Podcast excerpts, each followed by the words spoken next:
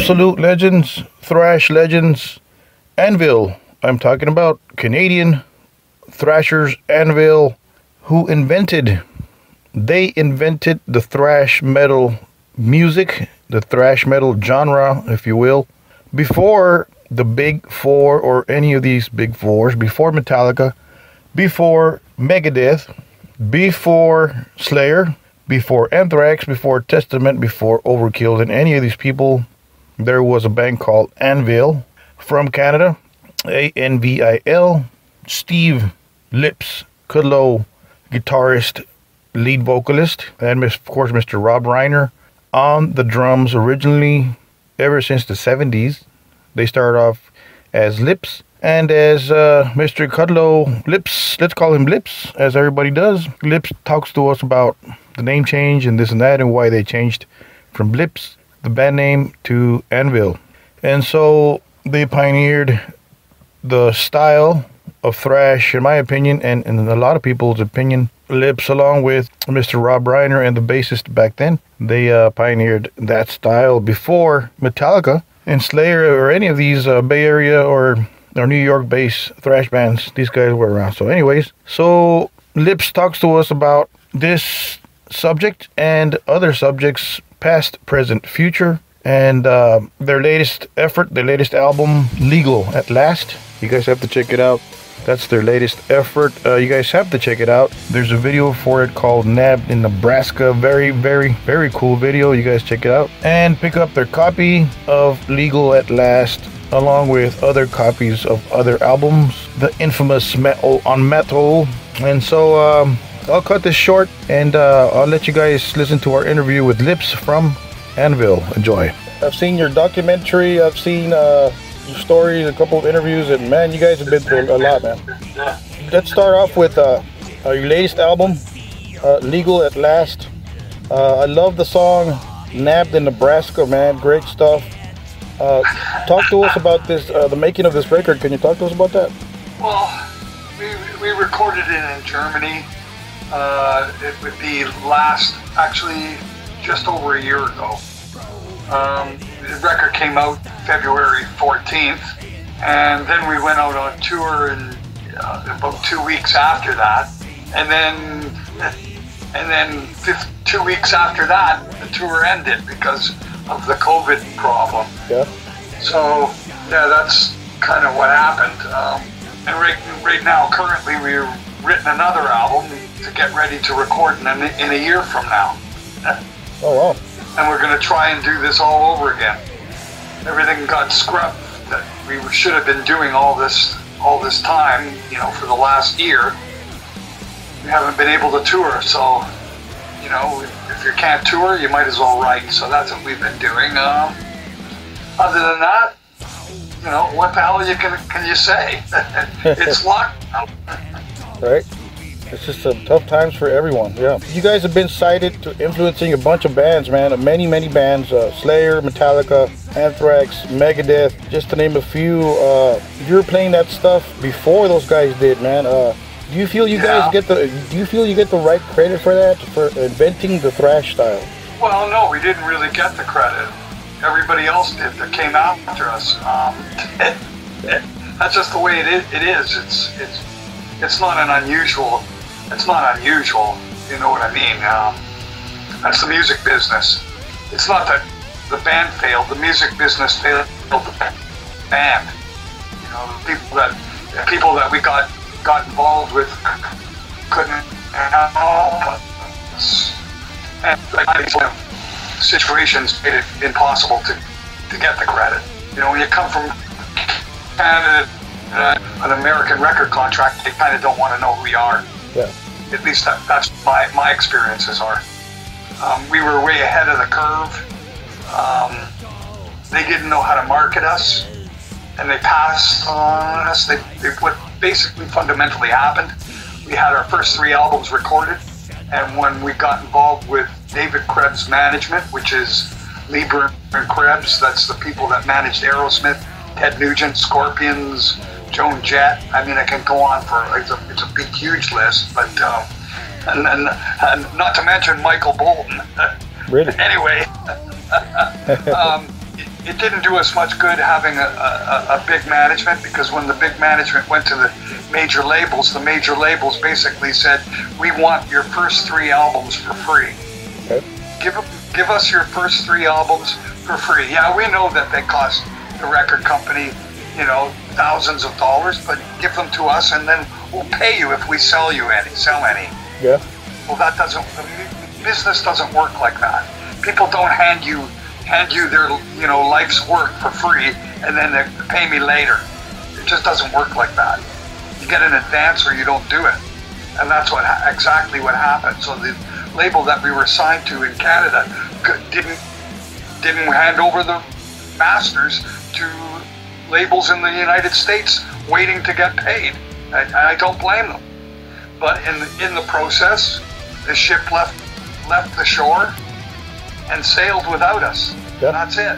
How, how did you come up with that style, man? Uh, w- were you influenced by uh, other bands such as Motorhead, or how did you beat, uh, for example, Metallica and Slayer to that punch? What, what would you say was the? How did you come up with that style? We're we're older. There you go. Good answer. what else are you gonna say? I'm three or two or three years older than those guys. Uh, end of story. I was in line first. Wow. It's you know what what you know somebody had to do it. Yeah. And let's face it, it's, it's a different kind of situation. We have a the drummer, our drummer Robb Reiner is is a very very spectacular special drummer Awesome. and and inventive and innovative. Oh yeah. So when I came up with speed riffs that I thought were like Deep Purple, and he's playing double bass drum, double bass drum to these these kind of riffs, that was the invention of speed metal. People never heard that done before, and that is that's an innovation that's that's created between a guitar player and a drummer. It's oh, Wow. only only only a combination of that could do that. Not a, not a guitar player and a vocalist, but a guitar player and a drummer. That's who's going to create that kind of music because the the faster you play and the more the more parts you put in, the less the less important vocals are, and that, that's basically the direction in which speed metal took, and that's why there's virtually no melody in speed metal because you can't. There's no time to create a melody in the in the spaces that you that you make in the songs, and so it's it all goes hand in hand. So some of our, our stuff like like six six six is is almost void of of of uh, melody, Yeah. but that's that's that's that's the style. That's the stuff that everything. You know, Slayer listened to that and said, "Okay, let's make a band around that sound." Yeah. you know, um, the syncopation and the, the ideas that were expressed in songs like uh, Jackhammer or, or, or, or even March of the Crabs became, became Metallica. Yeah. You know, it, it was, it's, it's actually quite interesting. It's just that when, when we began and when it all started, we were, there was no such thing as heavy metal. Right. That's not. And in fact, at the beginnings of our band, we were called we were called Lips because heavy metal didn't exist. It was not really. It wasn't called that. It was called hard rock, and that's it. Yeah. Or heavy rock. That's what it was called. That's what it was known to me as. And um, when we put out our first album, it, it was almost like um, it was on the edge of the beginnings of what was called heavy metal. And what happened was when we went to, when we went and got our first record deal, the record company went, "Okay, guys, we love your sound. We think you're really unique. You've got something special here, but we don't like the name. Yeah. Change your name." Being that we had j- virtually anything in the book to call us, we figured, well, what could be more heavy metal than an anvil? So we called the band Anvil. And interestingly, we had uh, already titled our first album as being Hard and Heavy, and the, the title actually Hard and Heavy fit the name Anvil a lot better than it ever did with Lips. So that certainly was a, a positive, a Yeah. positive thing. So that's how that all came together, and and of course, calling the album Hard and Heavy was the, the, the beginning of our alliteration titles. And then when we when I, I came up with the riff for Metal on Metal, it, to me it sounded like it was saying metal on metal. So we called the album that. Yeah. And we've kept that kind of um, the alliteration thing going for the, all these years, and all of our albums have alliteration titles, which is absolutely amazing and an incredible thing for uh, marketing and, and, and advertisement. I mean, let's let's face it. Everything everything is done like that. but this was a kind of an interesting thing to do. Um, naming ourselves after an inanimate ob- object really uh, then that becomes kind of like almost like a logo because it's it's an inanimate object that has a, and a shape that has almost a commerciality. Everybody knows what an anvil is Yeah. because everybody's watched the Bugs Bunny commercial cartoons. Yeah. So, you know, a lot of things came came together for us because it's all at the right place at the right time. But having said that, when it came to getting the record deal at the most important time, particularly in the United States, which was the most important place to have a record deal at that particular time, per- you know, when I'm talking about between 1983 and 87, and you don't have a record deal, guess what? You've missed the boat yeah. and that's that's precisely why you know what you know the the guy who actually signed Anvil came to see us a year before he saw Metallica. Oh wow. But but but but the poor guy is sitting there and he goes, I don't know how to market this. I, I don't even know what what you call this music. We were ahead of our time. Are you talking about? So- you're talking about Zazula. Well, no, no. Actually, Zula's even.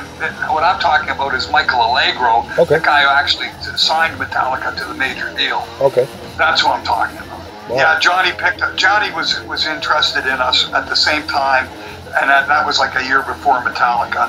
And uh, we had gotten involved with David Krebs, and at that particular time, when you look at Johnny Zazula, who owned, who was running a, a record store out of a flea market, and then you looked at David Krebs, who's got a, a, a you know an office in, in downtown New York City and has managed every fucking major band in the world. Who would you go with? right. So like, whoops, it, it, it was a mistake, but Right. not some not some a mistake that you could blame yourself for. Let's put it that way.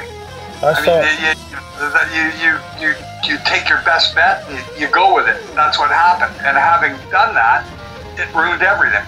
It ruined everything. Well, it, it didn't really ruin everything. All it did was it just postponed my my eventual and imminent fame is what it actually did. That's all it did. right. At the end of the day, everybody that was going to know me knows me. you know, it, it- when they put the movie out, and I was on Conan, Conan, we were on the Conan O'Brien show, and we played Metal on Metal in one scene, in one song. I was seen and heard by more people than in 35 years of my band. wow. Right? So Incredible. it is incredible. It is. It's has it. It has its. You know, we have our story. We have the bad stuff, but there's also the good stuff, and the good stuff is what you live for, and that's what is gonna is outstanding, and that's what you get remembered for. So it's all good. I have no complaints. I haven't worked a regular job. I haven't done a delivery or gone anywhere or done it. I haven't done a damn fucking thing other than rock and roll for the last 13 years. So I would say that the success that, that evaded that that evaded me and, and and I couldn't find, I finally found. So it's all good. That was one of my one of my questions. Uh, have things changed personally uh, in your life since the documentary? But you just answered it right there. Nice.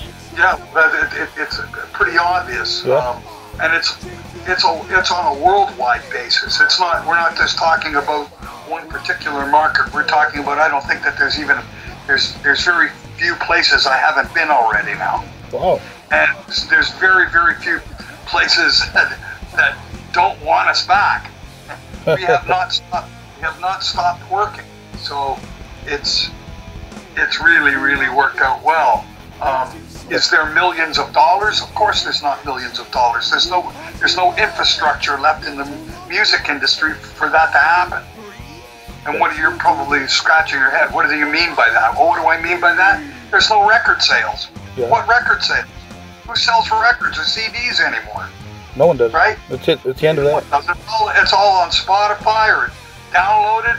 The odd person collects collects the hard copies, but beyond that, there's no real business. The whole entire business is about playing live and selling T-shirts.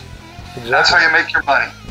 And that's what I've been doing for 13 years, and I'm making a lovely living, and I'm having the time of my life up until March of this year. And now I've got to wait until the, this, you know, society and all this fucking shit gets all fucking cleaned up, and everybody gets vaccine, vaccinated. Yeah. We can all go back to normal at some point. You guys have been through a lot, uh, obviously. Uh, is there something you would do different if you had the chance? No, no. Nothing. Okay, cool. Yeah, to go back in time and change it, well, it's it's you can't do that. So there's not much point in contemplating it. Yeah. If I could, if Yeah. I could, I would go back to 1983 after I finished the Forged in Fire album, and I would have fired my bass player and guitar player and hired the bass player that I have now and go move on from there. That's what I would have done. but I didn't. you can't jump. You can't jump ahead 30 years. You know what I mean? You gotta live it first. Any words of advice for new new kids forming metal bands and this and that? What can you tell these kids? Well, ultimately, the most important, the mo- most important aspect in playing metal or being in a metal band, or even being a musician, you have to write music that no one else can do but you. It's Nice. all about finding your own identity, not using somebody else's. It's actually coming up with your identity. And some people would immediately ask, well, how the fuck do you do that? Well, you just do it. That's how you do it. You do it by not thinking about it. You do it by picking up your instrument and playing what's in your heart and what's in your soul and be creative and imaginative and come up with things that, that are unique and only only to yourself. You set yourself up in your life so that you don't depend on your music to make you money. Another big mistake most musicians make is making all is making everything dependent on the music. As soon as you do that, you will fail. Because 99.9% of music never gets heard and never gets signed and never gets known about. Good advice. So- nice. So what you the, the, the, what the, what's left is that 0.1 percent that are original bands that are completely original and are fighting fucking people who are doing it because they love it, not because they're looking to make money, so that they can stick around long enough for someone to hear it, notice it, put it out, and then get famous. That's who makes it, and that's how you make it in eventuality. But you got to put it. You got to be willing to put your life into it and do it because you love it, not because you're there because I want to make money. You got to do it for the same reason that Mick Jagger and Keith Richards are still doing it after almost 60 fucking years. They've got bank banks. Their bank their bank accounts are so big. Believe me, they're not doing it for music. They love what they do, and that's why they made it as big as they did. Those guys have been at it since the 60s, for sure. Wow. That's right. Um, which is your favorite Anvil record? Uh, probably, probably the, the two best ofs. Where you Which makes a lot of sense, don't you think? yeah, they're good answers. Whenever I get asked that, it's like, what could be more obvious? We've got two best of albums. I like those the best. And they were best of albums that were my favorite songs out of the whole pile. So it makes sense that I would say they're my favorite albums. Now that we're talking about piles and uh, compilations, uh, how do you guys come up with a set list with so many albums and so, so many good songs, you know? Well, you, you actually, what happens is, is you, as you go, you've, you've picked up a few songs on after each album and you add them to the set. Some stay, some don't. It's not something that you're consciously that you're consciously focusing on. The stuff that stays is the stuff that people love to hear, so you keep it. Stuff that they don't particularly like to hear, you move on and you pick up something else that's new, and that's what you do. And that's what we've been doing for 40 plus years. There are songs that obviously you're going to play metal on metal every night, so That's never going to leave. Obviously, you're never going to. You're going to always be playing. You know, like there's certain songs you're obviously going to be playing your your your signature signature songs like 666, which is your influence uh, for speed metal. You're going to be playing March of the Crabs, which is also a top-notch past past piece of material that you would you can't you can't exclude. So a lot of a lot of stuff is dictated by by by the popularity of the of the particular albums in their particular time. So the the, the songs haven't really dis, disappeared from the set. There there are those that would criticize some of what we do because in the sense they want to hear the deeper cuts or the other alternative cuts from the same albums and it's like yeah, but the, the problem is is that a good 70 to 80 percent of the audience that is coming to see Anvil today have never seen us play Mothra because it's their first time seeing Anvil. Exactly. So you, you, you got to you got to take into consideration you got that most people haven't seen the band still to this day, Yeah. and that's who's really mostly coming to see us, especially as a result of the movie. So playing certain choice cuts from the old days and keeping them consistent in that in that regard is the way to go. You don't play your deeper cuts so that, that, that they for sure they've never heard. Obviously, everybody's heard metal on metal. You've got to play that, Yeah. right? And it makes sense that you are playing it. You don't take that out of the set. I watched the documentary, uh, the movie, uh, the Anvil story, a couple of times, a bunch of times actually. It's real moving, man. It's real. Uh, it's awesome. It's uh, you guys sleeping in train stations, uh, fighting with club owners to get paid, etc. Uh, here's a dumb question: uh, Was there anything staged, or, or, or all these real stories? No, it's, well, that's the whole thing. They filmed us for three years. Oh, Yeah, That's- that's rough. that's filmed over three years, staged. this, I have to laugh. those are it's some, edited. there's some rough stories. That means anything, right? It's got to be made into a story so that it makes sense. So it's got to be edited. But staged, no, Nothing. nothing. Wow. Not one fucking thing that I can think of. No. Talk about adventure. That's a tough adventure, man. Yeah, well, that's it. You know, the guy starts filming and it's kind of made its own path. You don't guide it or Yeah. try to act. Like, we're not actors. Wow. A lot of people thought we were, though. A lot of people thought that was an acted movie, you know. I had somebody somebody ask me that question. Do you think the Anvil movie was uh, staged or pieces staged? I was like, I don't think so.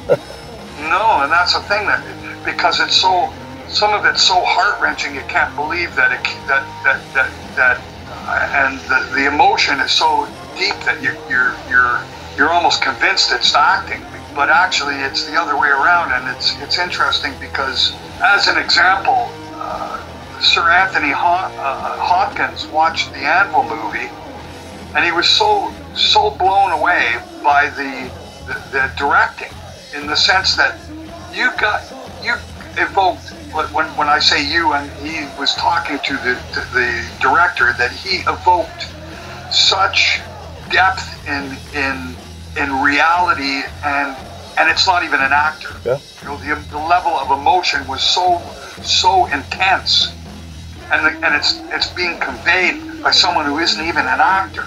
That's about the camera going on the right at the right moment and the way that it's edited into the movie and where it fits and how it fits. Well anthony hopkins was so impressed that he had he had the uh, movie company actually hire sacha gervasi to direct the movie hitchcock Okay. Wow. that's just that's just an example.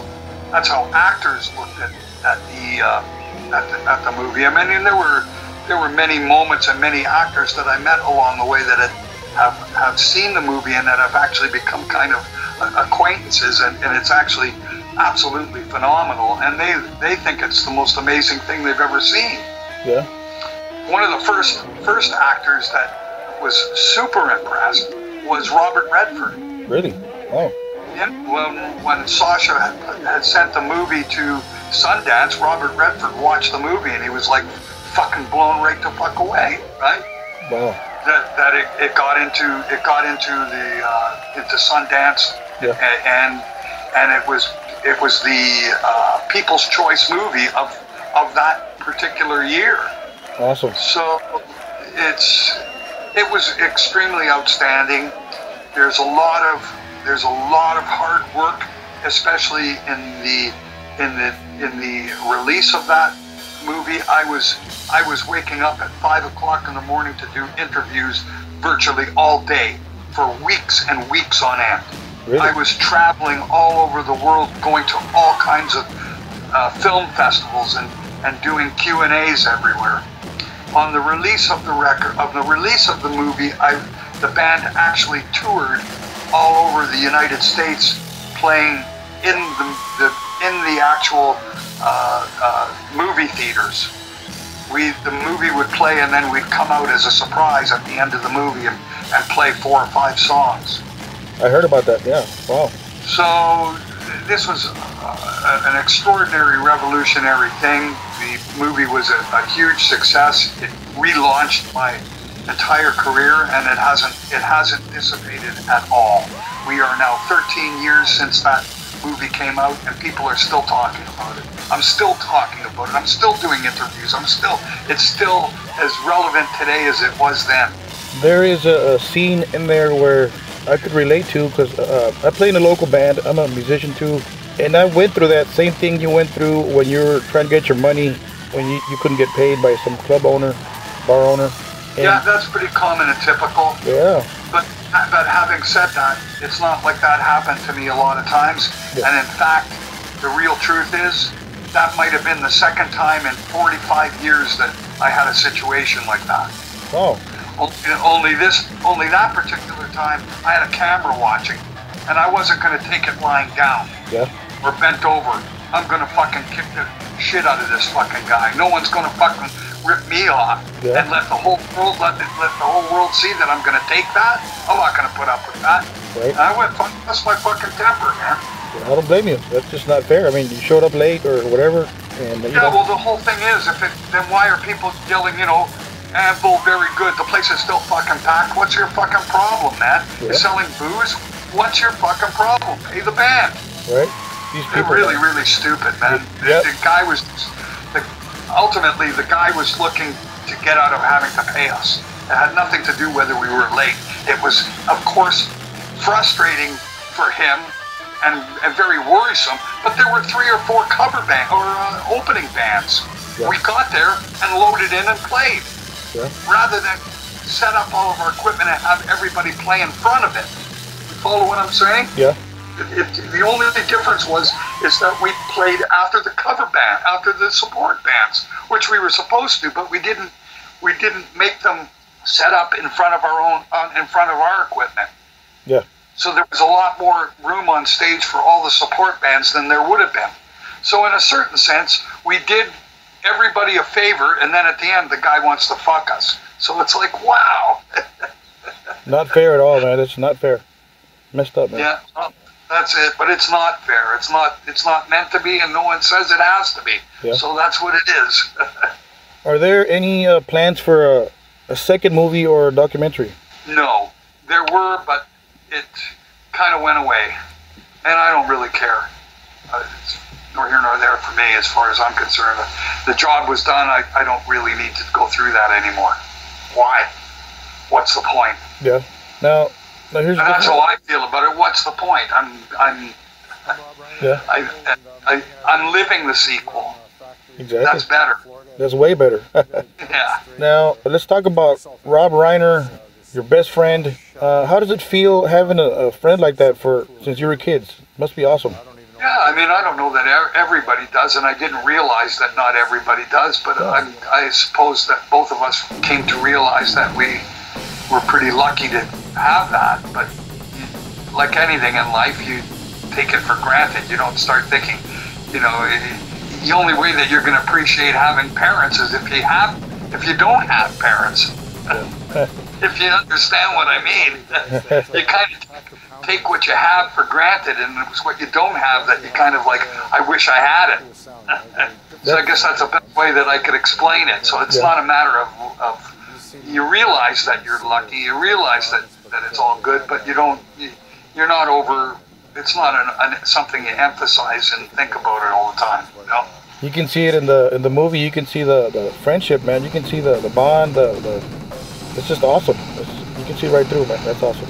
Yeah. Um, here's a different question. Uh, what's your best gig and your worst gig? I mean, we, we've all seen the documentary, but Best gig? Hmm. That's impossible to think of. yeah. That's impossible to think of. I don't know. what do you say is the best gig? could have been opening for Saxon. It could have been opening for ACDC. Could have been opening for Metallica. Could have been opening for Motorhead. It could have been. And, and the list can, you just keep going on and on. And if you say one, then you're discounting all the others. So, no, there is no real favorite. Yeah. There's too many of Uh, those. what's what's the worst gig I've ever played?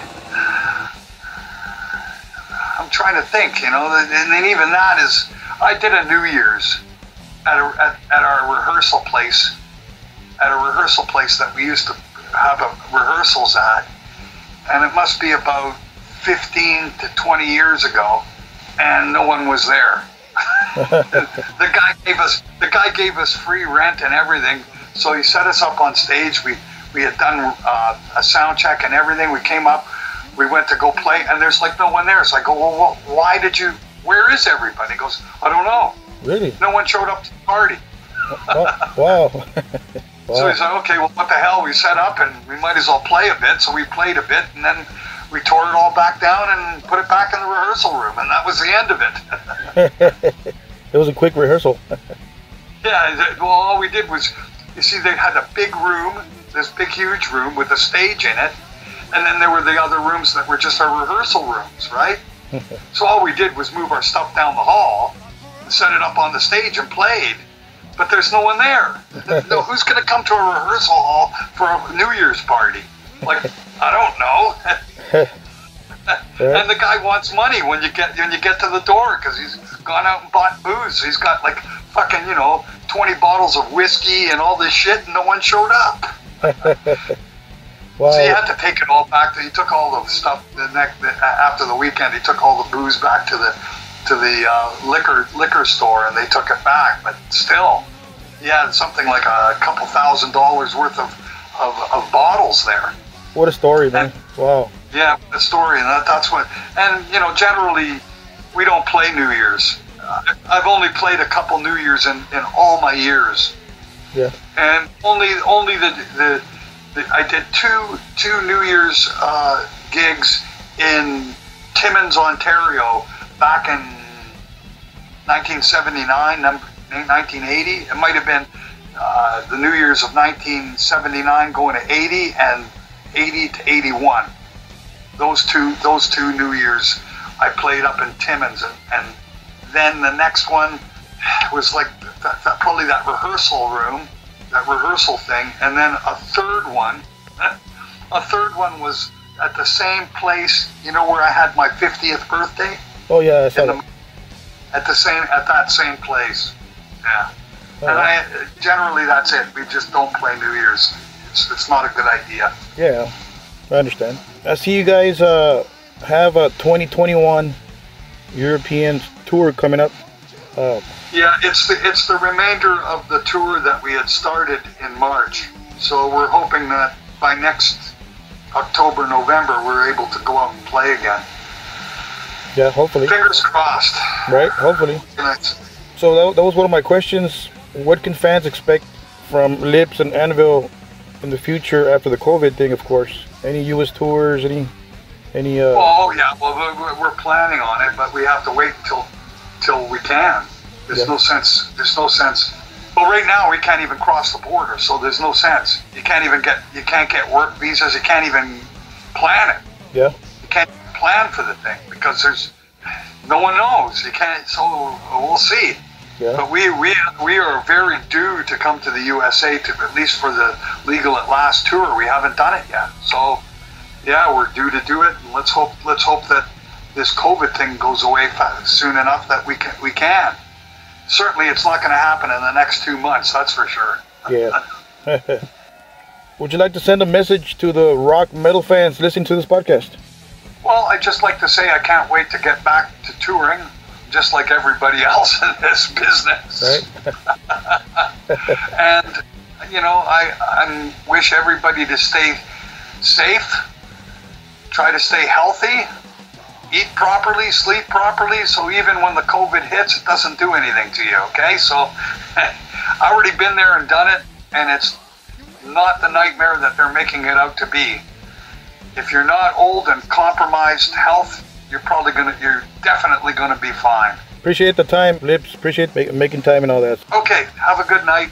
I'll speak to you soon. We invite you to listen to our radio show, our radio station, J Rock's Metal Zone, at jrocksmetalzone.com to hear the latest metal, rock, metal, old school metal, and all kinds of metal for you guys. jrocksmetalzone.com, that is. And of course, to all the people that support our podcast, that Metal Interview podcast, thank you for supporting us on Spotify, Deezer, and wherever you might listen to our podcast and your podcast because without the public, we are nothing really. So thank you, public. Thank you, rockers, thrashers, headbangers, guys, and girls. Thank you for supporting our podcast. And we hope you guys enjoyed our interview, our chat with uh, legendary Steve Lips Kudlow, lead vocalist, guitarist for Anvil. Robb Reiner on drums, Chris Robertson on the bass guitar, and you guys can find them online. Anvil, go check them out. Support support this band, support their albums, stream, download, purchase, uh, purchase merchandise. Now that a lot of bands are not working, a way of supporting rock metal would be to purchase uh, merchandise, T-shirts, hats, headbands, or whatever they might have on their website for sale. So go ahead and do that. It's a, a good way of supporting these guys. So uh, thank you uh, for people that um, send in fan questions and all that. So thank you for supporting us on social media. Thank you for people that subscribe to YouTube, our YouTube channel, and all that stuff. So thank you, thank you, thank you. So, anyways, don't forget to keep it metal.